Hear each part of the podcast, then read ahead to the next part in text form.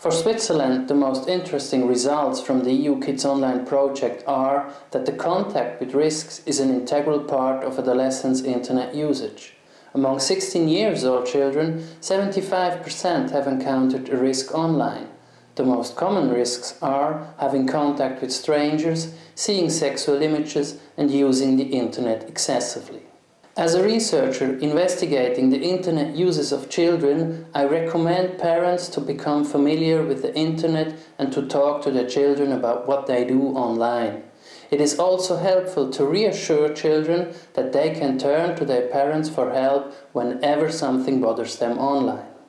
On the level of national institutions and schooling, I recommend to educate all children in using the new media, not especially on a technical level, but on possibilities to use the media to maximize personal benefits and to minimize potential harm.